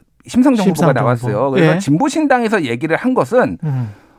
이 수도권에서 하나를 우리로 줘라. 하나를 우리를 민주당한테 요구를 했는데 줘라. 민주당이 서울이나 경기. 서울이나 경기 음. 하나 줘라라는데 안 받아줬어요. 예. 그래가지고 당시에 노회찬 후보는 완주를 했고 심상정 후보는 사흘 전에 사퇴를 했잖아요. 아. 당시에 오세훈 후보한테 0.6% 포인트 차로 한명숙 후보가 졌는데 노회찬 후보 표를 다 더하면은 그러네. 이기는 거였어요. 게다가 그때 예. 또그 논란이 지금 되고 있는 검찰 수사가 있었죠. 아, 뭐 검찰 수사도 있었고 예. 그것까지 있었던 거예요. 여러 가지가 요인이 됐겠습니다. 그러니까 예. 보상이라는 게 이렇게 하면 후보 개개인도 있지만은 정당 차원에서의 보상 같은 것도 정당 차원에서 조율을 해야 되는 그런 상황이었던 거죠 당시에는 그러니까 음. 그게 안 돼서 이제 단일화가 깨졌던 거고 예. 또 하나는 이제 지지자들이 정말 온전하게 이 후보한테 어, 찍을 것인가의 문제가 있어요. 그렇죠. 거부감이라는 게 있거든요. 예. 예를 들면은 2002년에 노무현과 정몽준이 단일화를 했는데 만약에 음. 정몽준으로 단일화가 됐다. 예. 라고 했을 때 노무현 지지자들이 온전하게 정몽준을 찍었을 것인가에 대해서 많은 의문들이 이건 가정이긴 하지만은 예. 거부감이 상당히 있었다라는 거예요 당시에. 그러니까 노무현으로 단일화가 됐기 때문에 그렇죠. 비교적 그게 적었다라는 거고. 예. 그러니까 이 뭐 마찬가지로 지금 안철수와 국민의힘도 마찬가지예요. 그 그래서 여론조사 2번, 4번 이야기 하고 있는 거예요. 그러니까 지금. 국민의힘에 대한 국민들의 비토가 상당히 높습니다. 그러다 보니까 그거를 그 음. 좀 거부 지지표가 이전이 중도표가 보수 쪽으로 잘 안 가는 거예요. 예. 그게 이제 안철수 후보가 이야기하는 것이고. 이야기하는 거고 실제 여론조사 결과도 약간 그렇게 지금 나오고 있는 거잖아요. 예. 어느 정도는 그래서 이제 경쟁력이 더 투표용지를 받아보면 음, 음. 2번 안철수 음, 이랬을 때 안철수 그 개인에 음, 관해서 지지했던 사람들이 2번 안철수를 어떻게 생각할 것인가 음. 그게 좀 합집합이 잘 안 나올 수도 있다는 이야기잖아요. 그렇죠. 예. 그래서 어찌 됐든 그런 이제 저, 어, 변수들이 있는 거예요. 그래서 단일화를 하려면은 최대한 상대 후보를 삐지지 않게 삐지지 않게. 그 지지자들이 상처받지 않게 이렇게 해야 되는 게 굉장히 중요하다라는 거예요. 그럼 지금 이제 변수들이 지금 이제 올해 이번 서울시장에도 있는 거죠. 타이밍도 굉장히 중요할 것 같습니다. 음. 김진애 후보 같은 경우에 지금 3월 8일까지였나요? 예. 그때 이제 사퇴 시한이 됐는데 열을 더 벌어서 음. 3월 18일까지 최대한 한 다음에 우리가 단일화를 해야 뭔가 먹힌다. 음. 4월 7일이죠. 재보궐 선거가. 선거는 4월 7일이고요. 예. 4월 1일 날에 사전 투표가 시작이 됩니다. 그렇죠. 그러니까 그러니까, 이제 한 2주 남기고까지는 우리가 뭔가 좀 활기차게 싸우는 모습을 보여줘야 음. 여권으로 뭐가 올 것이다. 이런 생각 때문에 지금 사퇴를 한 것 같은데. 뭐 여러 가지가 있죠. 김진애 예. 후보 말씀부터 먼저 드리면은 김진애 예. 후보는 지금 서울시장, 그러니까 열린민주당하고 민주당하고 합당 얘기가 있잖아요. 그렇죠. 자 예. 그러면은 자 내년에 또 지방 선거가 열립니다. 서울시장 선거가 또 열려요. 음. 만에 하나 안철수 후보나 국민의힘 후보가 당선이 돼요. 음. 그러면은 범 진보 진영, 예. 범 여권에서 누구 내세워야 되잖아요. 박영선 후보가 또 나올 수는 없잖아요. 1년 전에 졌는데. 그렇게 되네. 그럼 누구를 예. 내세울 것인가? 김진애가 이제 떠올릴 수밖에 없는 거죠. 그러니까 그 사실 이제 이번에서 인지도를 많이 높여야지 다음 내년 선거에서까지 크게 보면은 이제 뭐 질, 질 것을 본인들이 원하는 건 아니겠지만 범 여권이 예. 어찌 됐든 그것까지 보고 지금 김진애 후보는 움직이는 거예요. 그러니까. 계획이 다 있었구나. 예. 저 같은 사람만 잘 모르는 거고 계획이 다 정치인들은 있으신 것 같아요. 그래서 예. 이번 서울시장 단일화 논의의 특징이 세 가지가 있어요. 예. 첫 번째는 사상 처음으로 보수 진영에서 단일화가 처음으로 논의돼 본격적으로 논의되고 있다. 예. 그 전에는 보수 진영에서 다 깨졌어요. 왜냐하면 보수가 더 우위였어요. 진보가 음. 약자였기 때문에. 근데 이게 이제 바뀌었다라는 거예요. 지금 전체적으로. 예. 그 부가 하나가 있는 거고 음. 하나는 작은 정당이 큰 정당을 이길 가능성이 높은. 그러니까 안철수가 국민의힘 후보를 이길 가능성이 높은 이번에 음. 그래서 유례가 별로 없는 사랑, 상황인 거고 예. 그리고 정권 교체 명분이 어느 때보다 되게 강하다 지금 그런 상황이에요. 그것도 예. 음. 진보가 집권하고 있는데 정권 교체 명분이 강하다. 어. 그래서 이게 어찌 됐든 보상이 주어지지 않아도 정권 교체를 무조건 해야 된다라는 압력들이 있어가지고 지금 이게 지금 단일화가 논의가 이어지고 있다. 음. 이렇게 보시면 될 것 같아요. 오늘 말씀 감사하고요. 지금까지 김준일 뉴스톱 대표와 함께했습니다. 고맙습니다. 예, 감사합니다. 예, 지금 여러분은 KBS 일라디오 대표 아침 시사 최경령의 최강 시사 듣고 계십니다. 문자 참여는 짧은 문자 50원, 긴 문자 100원이 드는 샵 9730 무료인 콩 어플에도 의견 보내주시기 바랍니다. KBS 일라디오 최경령의 최강 시사 듣고 계신 지금 시각은 8시 44분입니다.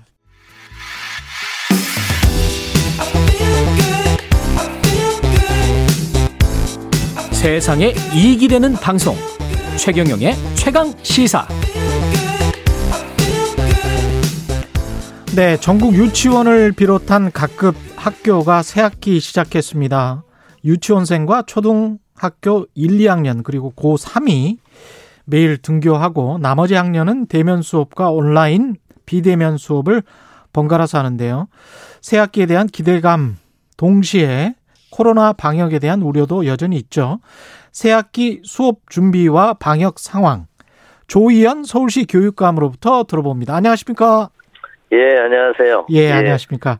지금 뭐 학부모들은 뭐 마음이 왔다 갔다 하실 것 같은데, 예, 예. 약간 불안하시는 분들도 있고 좋아하시는 분들도 있을 것 같습니다. 학교 간다고 해서, 예. 학교 방역은 지금 예, 말씀하십시오. 출근하면서 초등학교 옆을 지나고 있는데요. 예, 어, 초등학생이 이렇게 들어가면서 엄마를 연신 보고 있고, 예. 또 엄마는 애틋해가지고 아이한테 이렇게 손 흔들고, 그런 걸 보면 참, 어, 여러 가지 생각이 듭니다. 참 애틋하고. 예. 그렇습니다. 학교를 가긴 가야죠. 너무 안 갔었어요. 예, 그렇습니다. 지금 예. 많이. 지금 뭐 중학교 1학년은 초등학교 6학년이라고 그러고, 예. 초등학교 1학년은 유치원생이라고 그럽니다. 아, 예. 학교 방역은 어떻게 준비가 잘 됐습니까?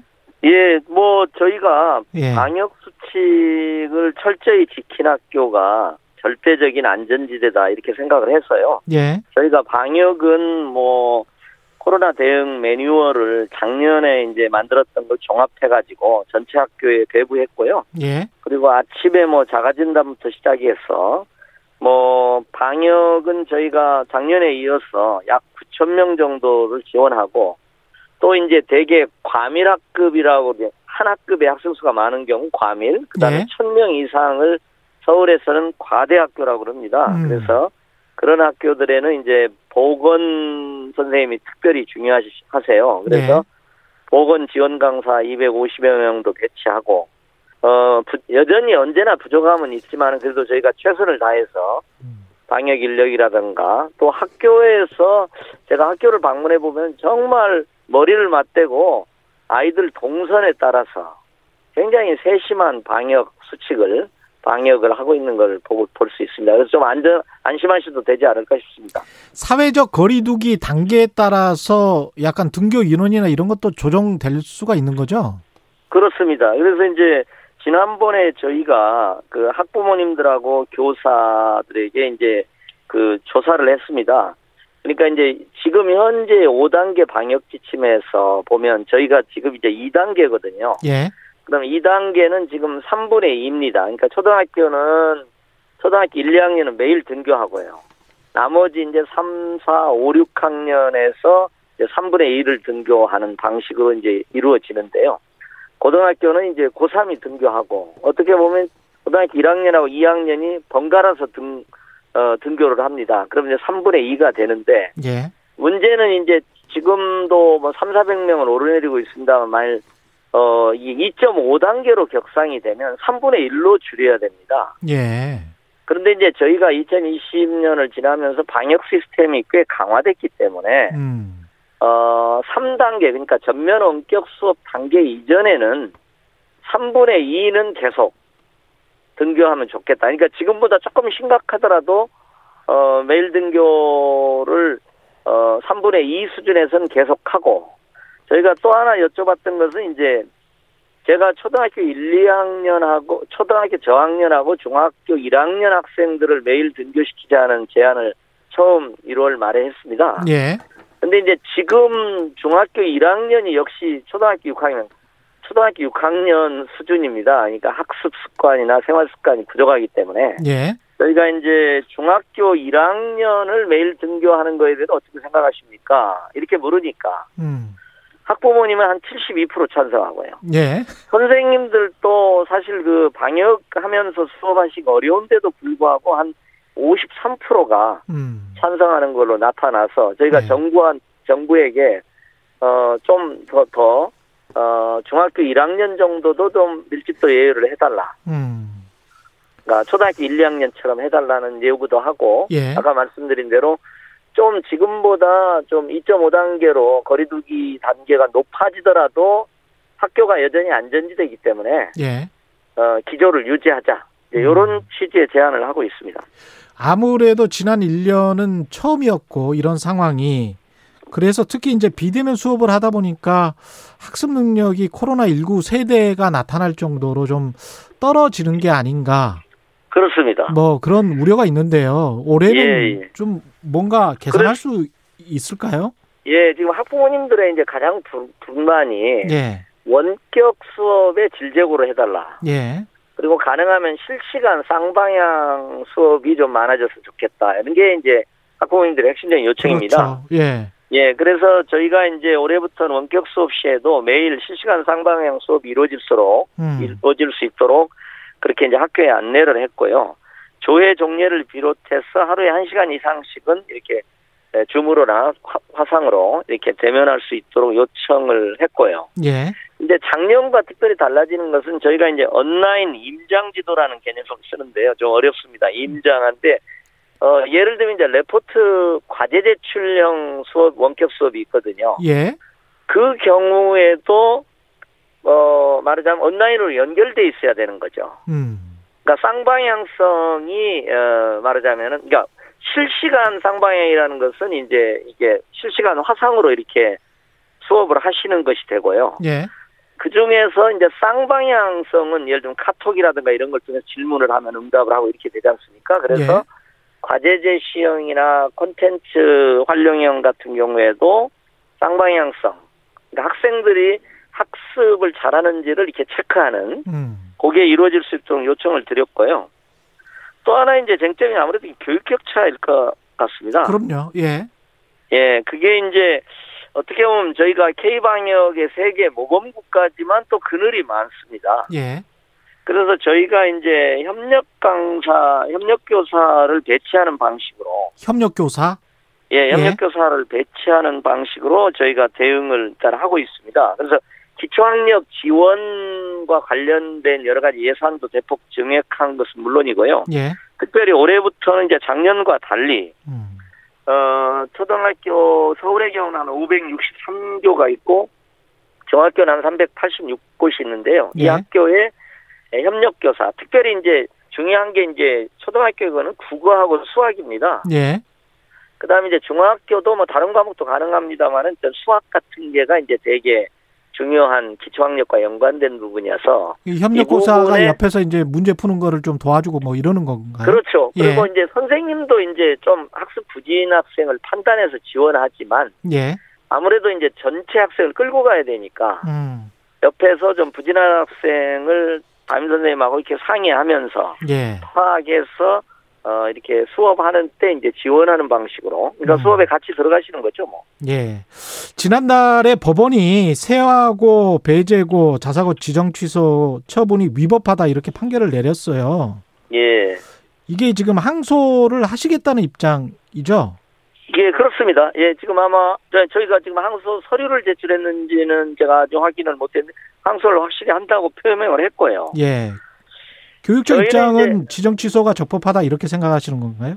예, 그러니까는 뭐 사실 우리 사회가 이렇게 뭐 많은 갈등이 있지 않습니까? 예. 그래서 갈등하면서도 또 우리가 법치주의 틀 내에서 음. 이렇게 서로 공존하고 이런 것이기 때문에 저도 뭐 사법부의 판단에 대해서는 저희는 불만이고요. 예. 그건 큰 어떤 고교 정상화를 바라는 초중고 교육의 정상화를 바라는 시대 정신을 재판부가 너무 미시 절차적으로 이걸 접근했다. 예. 어, 그러니까 뭐 이제 재판부는 이제 예를 들면 평가 지표가 바뀌었는데 음. 자사고 입장에서 보면 예측 가능성이 없었다. 예. 이렇게 하는데 그 예측 가능성이라는 것도 저희 입장에서는 좀 협소하게 했다. 그러니까 예를 들면 박 이제 돌아가 보면 이제 2014년에 그게 이제 박근혜 정부 하거든요. 예. 근데 이제 너무 자사고에 유리한 그 지표가 있었는데 어 이제 2015년부터는 이제 저희가 어 일관되게 거의 비슷했습니다. 약간 뭐 지표 항목이 좀 바뀌는 정도지. 2015년부터는 어 그래, 그래 도 큰 틀에서 충분히 예측 가능했는데 음. 재판부에서는 2014년에 이제 5년마다니까 2019년에 평가를 했거든요. 예. 2014년하고 완벽히 같아야 된다는 이런 취지였던 것 같아요. 음. 그래서 저희는 그건 조금 왜냐하면 2015년 평가도 있고 2015년, 2014년 평가, 2015년 평가 이렇게 두 번 나눠서 했습니다. 예.